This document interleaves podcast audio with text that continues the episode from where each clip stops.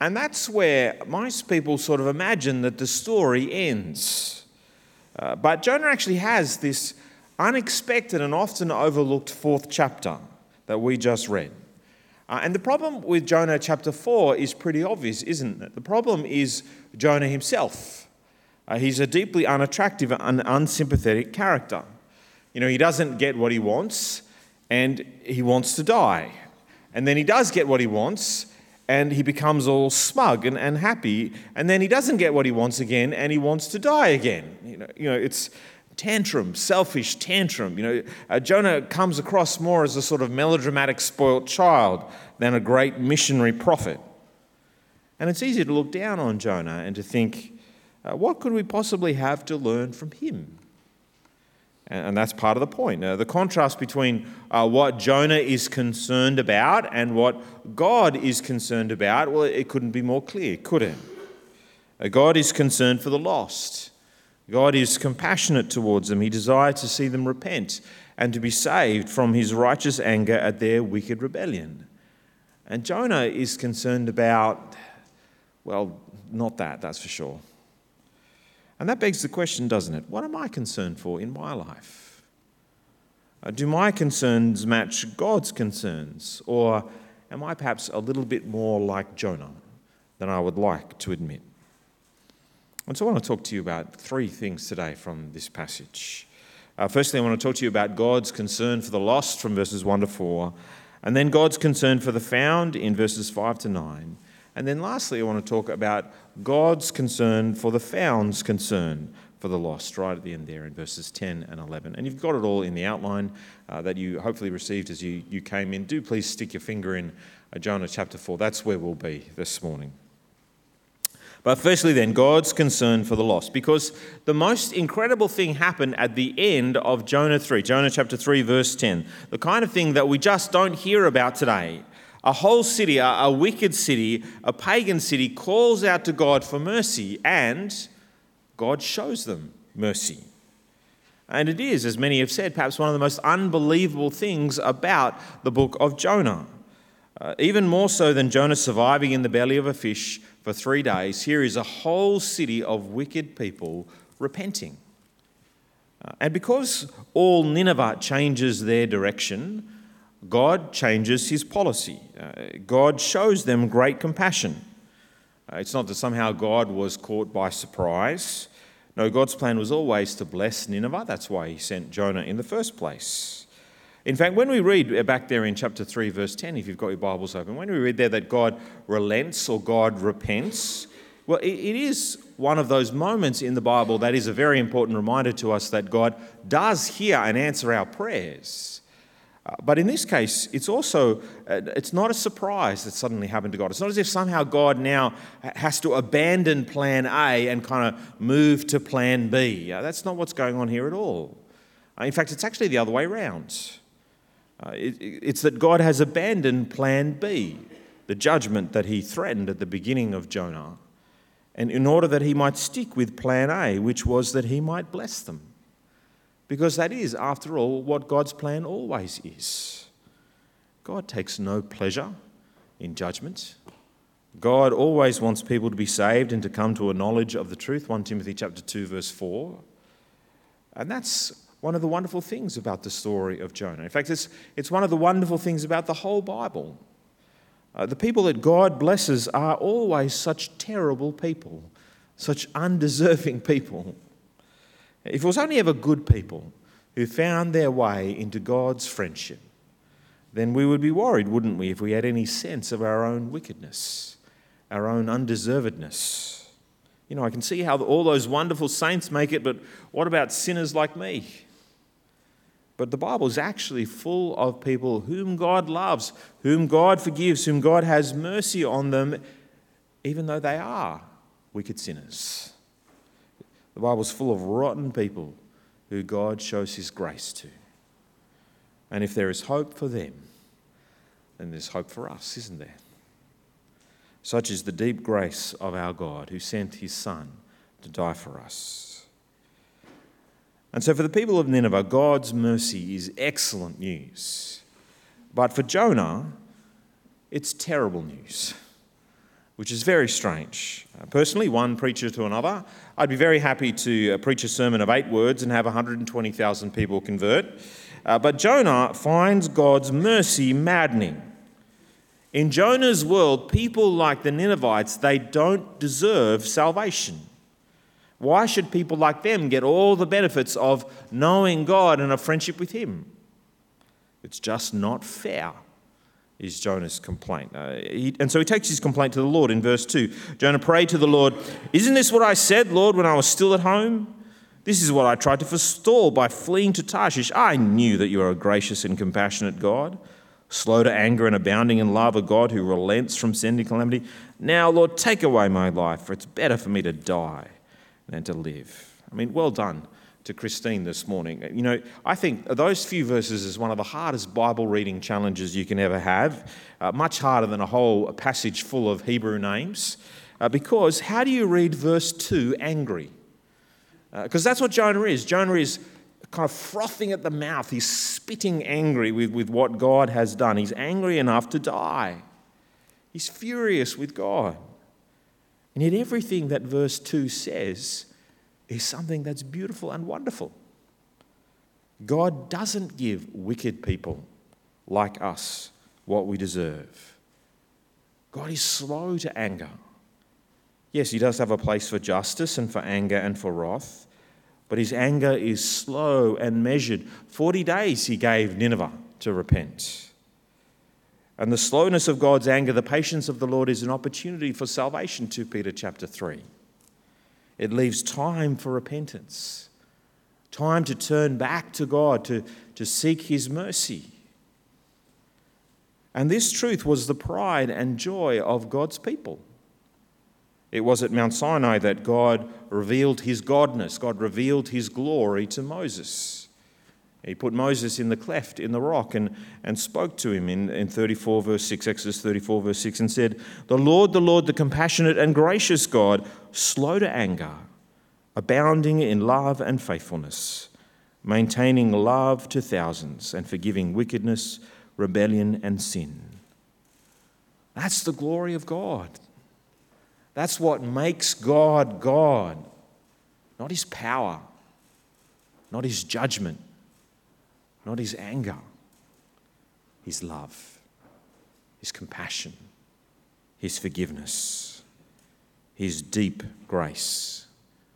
That's what makes our God worthy of our worship. And of course, the rest of the scriptures is a wonderful reminder. There's many wonderful reminders of the steadfast love of our God and how his compassion and his concern for the lost are praised.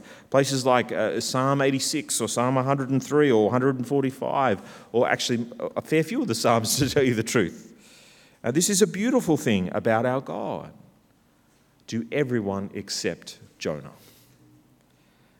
What causes delight to many makes Jonah mad. And how different is the slowness of God's anger to the quickness of Jonah's. Now, of course, at one level, Jonah is entirely correct. What happened to Nineveh wasn't fair, it wasn't just. Uh, they did deserve God's punishment, and now God is giving them something that they do not deserve. But what happened to Nineveh was better than justice, it was mercy. And the least that anyone can ever expect from God is justice. But the most that anyone can hope for from God is mercy.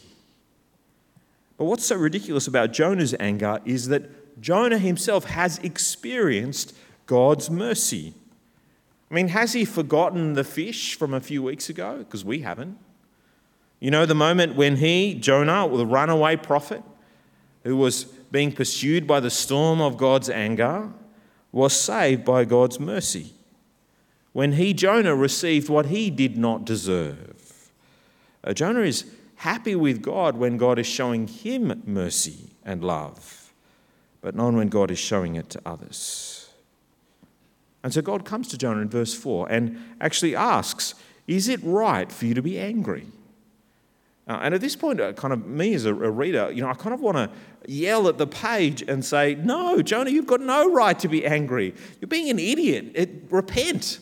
You know, ask God for mercy once again. Show some humility, man.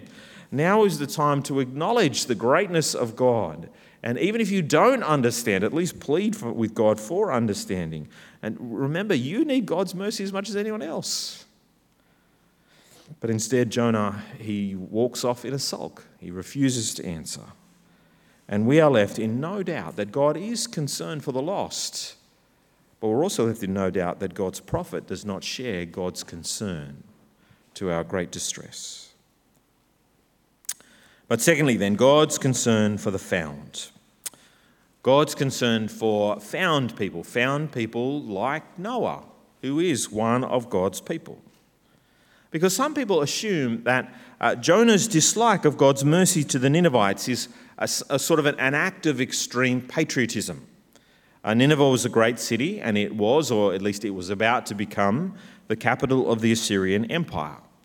And it wouldn't be long before the Assyrian Empire became the enemies of God's people. They would uh, end up conquering the, the northern 10 tribes of Israel, perhaps as soon as 30 or 40 years after the book of Jonah. And so some people claim that Jonah here, he's upset with God showing mercy on these people who will one day be Israel's enemies. Uh, but even if that were true, uh, love for your own country's interests seems like a very weak excuse for you to, to desire an entire city full of people to be both spiritually and eternally lost. But the bottom line is, I just don't think it is true. And I think it's the lesson of the plant in verses 5 to 9 uh, that shows us that Jonah is no patriot. Uh, and the plant shows us not just God's concern for the lost, but even God's concern for his own found people. So in verse 5, we find Jonah in the kind of mother of all sulks. He's uh, refused to answer God's question about the rightness of his anger. And so Jonah goes out to watch the city of Nineveh, and it's miserable because it's a lose-lose situation. You know, Jonah is watching; he's hoping that something might happy, happen to the city of Nineveh, uh, but he's already been told by God that nothing's going to happen. God isn't angry with Nineveh anymore. Uh, the only one angry now is Jonah, uh, and he's sitting there in the hot sun, getting angrier by the minute. And so God deals very kindly with Jonah and he seeks to teach him a lesson that he needs to learn. And this is actually a wonderful moment because here's another point at which the whole book of Jonah could have ended. It could, it could have finished at verse 5 with Jonah, a kind of a withered husk of a man, both spiritually and physically, a sunburnt prophet waiting for a judgment that will never fall. But God doesn't end the story there. And so, very kindly, very patiently, God uh, seeks to teach Jonah and us a lesson that we all need to learn. But because Jonah's not listening to God anymore, now God uses a plant. And so, uh, there in verse 6, God provides or appoints a speedy plan to give Jonah some shade. Uh, and by the way, that word provide or that word appoint, depending on which translation you're reading, is actually the exact same word that was used to describe God sending the fish back in chapter 1, verse 17, that saved Jonah. Uh, and suddenly, now that uh, Jonah's got a little bit of shade, a little bit of relief, uh, he's very happy. He, he's exceedingly happy. Uh, the sheltering vine, it's like the best thing that's ever happened to him in his life. Uh, and then the next day, verse 7, God again provides or appoints a worm to kill the vine. Again, it's the same word. And then God provides or appoints a hot, a scorching wind. Uh, and God, you know, he's, God is doing all of these things because it's all part of the lesson that God is seeking to teach. But now that the plant is gone, Jonah wants to die again. And so uh, God asks, verse 9, Is it right for you to be angry about the plant? And again, we, we as kind of readers, I think we want to scream at the page again and say, Jonah, don't say anything. this time, just be quiet. Last time you should have spoken, but you didn't. This time, don't say anything. Uh, this is the time to be quiet. But no, of course, Jonah doesn't do that. Jonah opens his big mouth in verse 9 and he says, Yes, I am angry. And I'm so angry I want to die again. I like the shade, and I don't like that you took it away. Ah, oh, Jonah. you know, I mean, by now, Jonah has just lost all credibility. This is not someone who cares about uh, global politics or international relations. This is not someone who is a patriot worried about the future of his own people. This is just a selfish child. His whole emotional spectrum is governed by sun hat or sunburn. Jonah is so petty, his world is so small. It's just about how things are going for him on any one particular day. Sun's hot, wish I could die. Shade, happiest day of my life. Shade gone, now I want to die again. Now, because what, what lesson could God be trying to teach in all of this? Well, perhaps it's an ownership lesson. You know, uh, God owns everything. Uh, you know, listen, Jonah, your, your vine is gone, but do you think that I want a whole city that I own to be gone?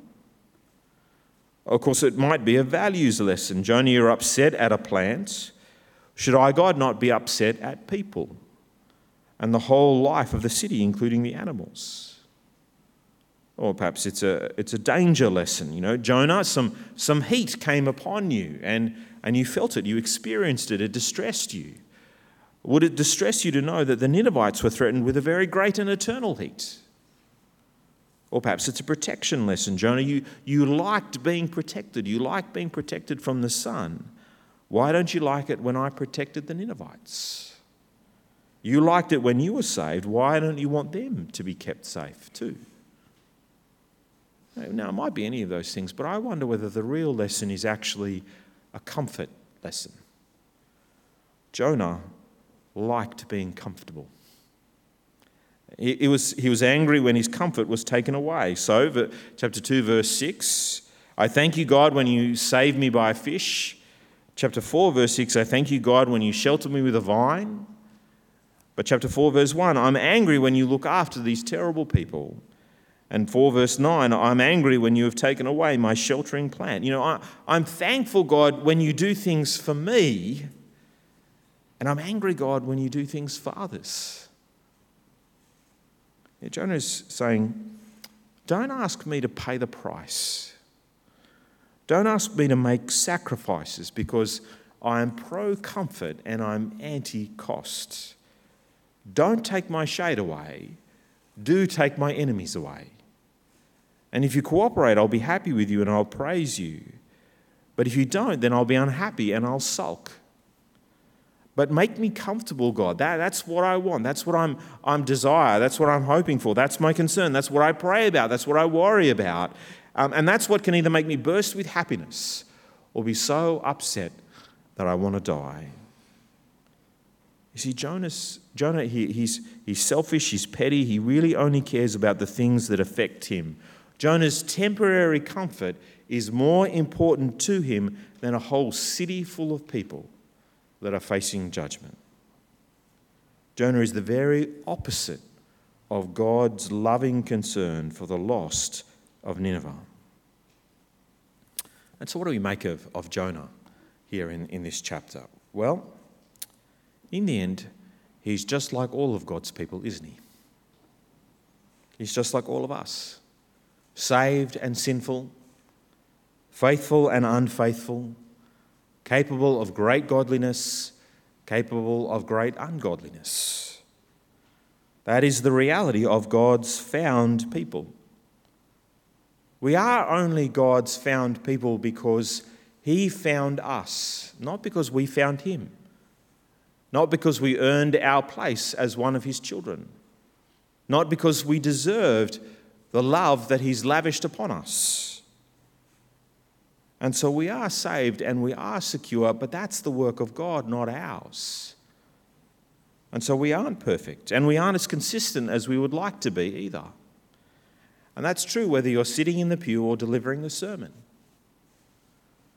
And the real danger for all of God's people is that we can become like Jonah, can't we? The, the blinkers in life can come on very easily. And all we start to care about is ourselves and the way that we perceive that God is treating us. Our world can become very small and very, very us centered. Our comfort becomes more important than God's loving concern for the lost. In fact, our, our comfort can just get in the way, or, or it can become more important than just loving other people. I was thinking about it this week. It's often me wanting to be comfortable that gets in the way of me properly loving other people, especially loving people enough to share the gospel with them, which is always uncomfortable, it's always risky. And as long as my comfort is more important to me than other people, other people that God has made, other people that God has loved, uh, other people who are spiritually and eternally lost, uh, then I'm always going to find plenty of reasons to run away from telling people the gospel like Jonah ran away from Nineveh. So keep praying for God's found and yet inconsistent people. There is more than a little Jonah in all of us. Because, yes, God is concerned for the lost, but God is also concerned for the found. But God is also concerned for the found's concern for the lost, that they become more like Him. So, right at the end there, verses 10 and 11, uh, verse 10, uh, God asks one last question of Jonah. He says, You have been concerned about this plant, though you did not tend to it or make it grow. It sprang up overnight and died overnight. And should I not have concern for the great city of Nineveh, in which there are more than 120,000 people who cannot tell their right hand from their left, and also many animals? Jonah, you don't want me to be concerned about Nineveh, but shouldn't I be? You love the plant, even though it was here today and gone tomorrow. Your concern is for the temporary comforts of today. Should I not be concerned for the eternal destiny of 120,000 people and a great many cattle too? Should I not love this city? And should you not join me in loving this city? What cost, Jonah, are you willing to pay for the comfort of another? Or do you just want the comfort at the cost of the other? And just as God kind of shoots that arrow of a question at Jonah, uh, Jonah actually disappears from the story. He vanishes. And the story ends. Uh, the book is, it's actually, it ends on, on kind of a cliffhanger. We never hear Jonah's response. We never actually hear whether or not Jonah has understood the lesson that God was trying to teach him. And that's when we realize that actually uh, God wasn't aiming at Jonah's heart. God was aiming at our hearts. It's actually in us through this book of Jonah that God wants to cultivate a deep concern for the lost of our world, of our city, of our suburb, of our street, of our family, of our friends, of our workplace. All along, God has been asking us should I not be concerned for the lost? Should I not overflow with compassion for them? Should I not weep for them? Should I not bleed for them? And should you not join me? When the Lord Jesus came, he taught in Luke 15 that for heaven, the best day is a sinner repenting. When the lost are found, God rejoices. And Jesus meant what he said. Jesus had the same concern as God, the same heart of compassion as God. And Jesus was prepared to pay the cost for the comfort of another. Uh, Jesus was prepared to give up all the comforts of heaven, as we will celebrate even in a few weeks' time at Christmas. Jesus was prepared to give up all that was owed him, all of his pleasures, all of his honors, everything, for the sake of the comfort of others. Jesus was prepared to say, My life for yours, my life for your life, my comfort for your comfort. And Jesus did overflow with compassion for the lost. He wept for the lost, he bled for the lost, he even died for the lost to bring forgiveness. Because the work that Jesus Christ did at the cross was to pay for the sins of the lost so that they might be found, so that the guilty might go free so that the wicked, like Nineveh and like us, might be forgiven. And that we might receive what we do not deserve because Jesus took our place. Jesus paid the price of compassion. Though he was rich, he became poor, so that we, through his poverty, might become deeply and specially and unbelievably and eternally and wonderfully rich. And so here is a book, this book of Jonah, that looks out across our world and sees a, a world full of lost people. And God says, I want them to be saved. I want to make it possible for them to be saved, so I will send my son. And the heart of God looks out across his church. And he sees a whole lot of people who are found and a whole lot of people who are rightly rejoicing in the fact that they've been found. And he asks his found people, Do you share my concern for the lost? And slowly, slowly, he works on us to make us his servant, to, to help us to, to share his concern for others. And we do need to see the Jonah in all of us. We do need to see that at times we're just like him. Just think about the steps that we take to arrange our comforts, especially at a time when we're, we're planning our Christmas celebrations and our holidays and, and all of those sorts of things. You know, uh, and it's so true in our city, isn't it? Lifestyle is the drug of choice for so many people who live in this city. People, they're either here to have it or they're here to earn it. You know, when I first came to, to Perth, I remember everyone asked me, you know, how do you like living in Perth? It's, it's nice, isn't it? It's good here. And now that I've been here for five and a half years, I, now I ask people that question. uh, and it is, isn't it? It's a nice town. It's very pleasant. It's very comfortable, this our city. Jonah would have loved it here. that terrifies me. And we're so affluent in our culture, in our world now. We're so affluent, it's easy to just kind of throw Jesus into the shopping cart along with everything else, to think that somehow we might add Jesus to the rest of our life. And so, how different are our concerns from the people around us? How different are our lounge rooms?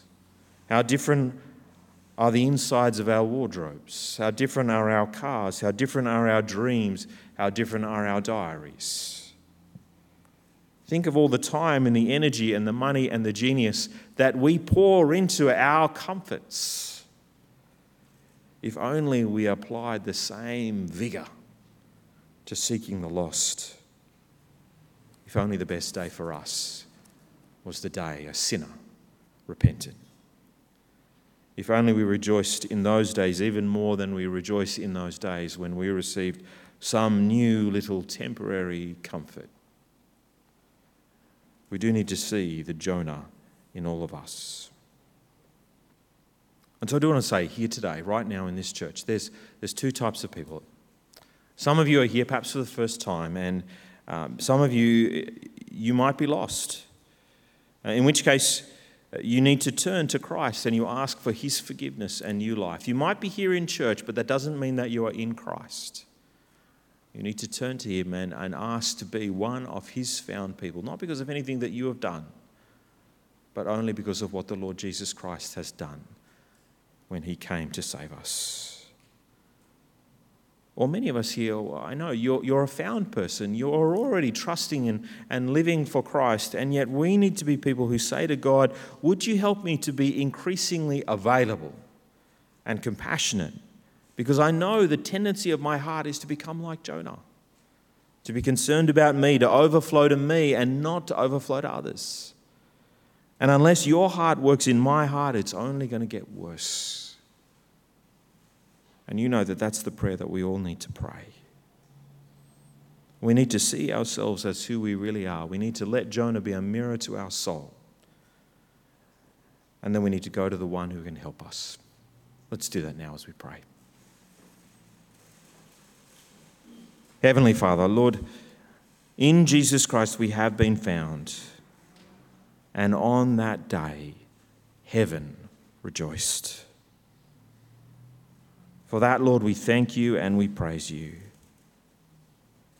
We praise you that you are the great missionary, the great sender of salvation. It belongs to you, our God.